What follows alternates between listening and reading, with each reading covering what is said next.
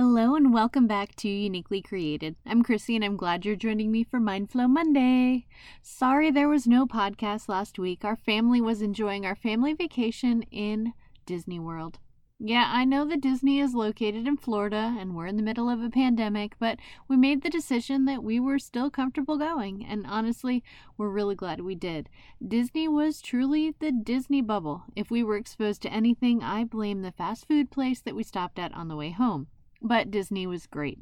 Bizarre, but great. I'm pretty sure that my blood type is now Purell from how many times they want you to sanitize your hands, but I'm okay with that and because there were so few people, we rode everything repeatedly.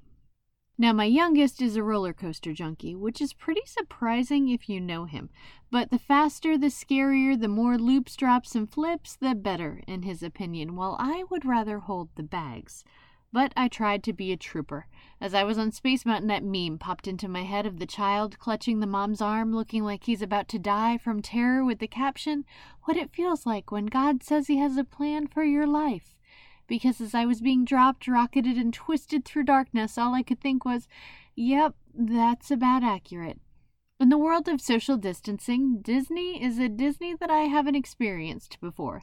The lines may have looked long, but it was because we were all six feet apart, playing red light, green light, as we walked through the maze of strips strategically placed with the wording, Please wait here. For the most part, there was no real waiting. It was more a random pause while you waited for the person in front of you to look up from their phone long enough to realize that the line had moved. But we were just moving right along until not. Stand still. Ride broke, ride being cleaned, who knew? Most of the time it was short, but you didn't know when you were going to be moving again. And then you get to the front.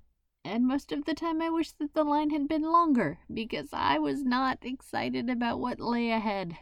Now, I don't like roller coasters in general, but I have a stronger distaste for Space Mountain because I can't even see what's going to happen. So I can't prep myself. I can't get ready and anticipate because the whole thing is just a black void of ah.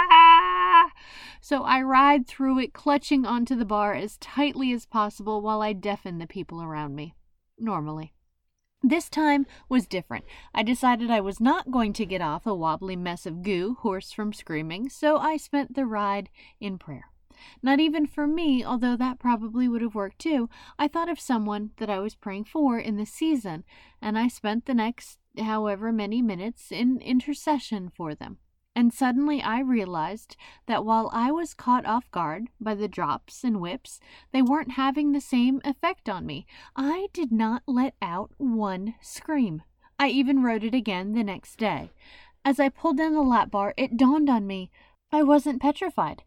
Disney isn't really big on killing their guests. They don't let you go flying around without that lap bar down. So no matter what twists or drops come, you can be pretty secure in knowing you will not fall out. I just don't like the unexpected, the fear. It's the same in my life. I like security. I like to know what's coming. And I like it to be pleasant. So while my son, the thrill seeker, loves the drops, twists, and turns, I'm ready for the next adventure as long as it seems fun. And this is not my vision of fun. But it did push me out of my comfort zone. And that's something I know is needed because, as much as I like security, I'm a bigger fan of growth. And that often requires being pushed into the unknown, not being able to see what's coming, but knowing that God will get you through safely. In life, you don't need a lap bar because you have God.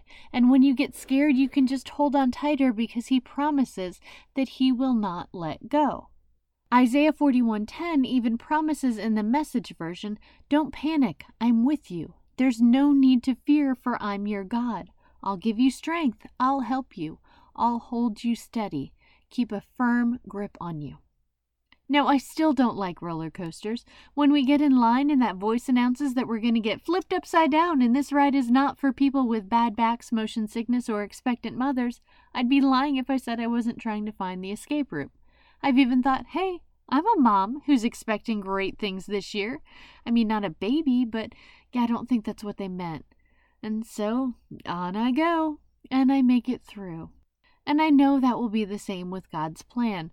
Lots of moving along, unexpected pauses, and then look out because here comes the twist, twirls, and loops. And that's when I might wish for those longer pauses, because once that ride starts, it starts, and I just have to hold on, but it will be okay. It might scare the dickens out of me, but it will be okay because God is better than a lap bar. He's got me.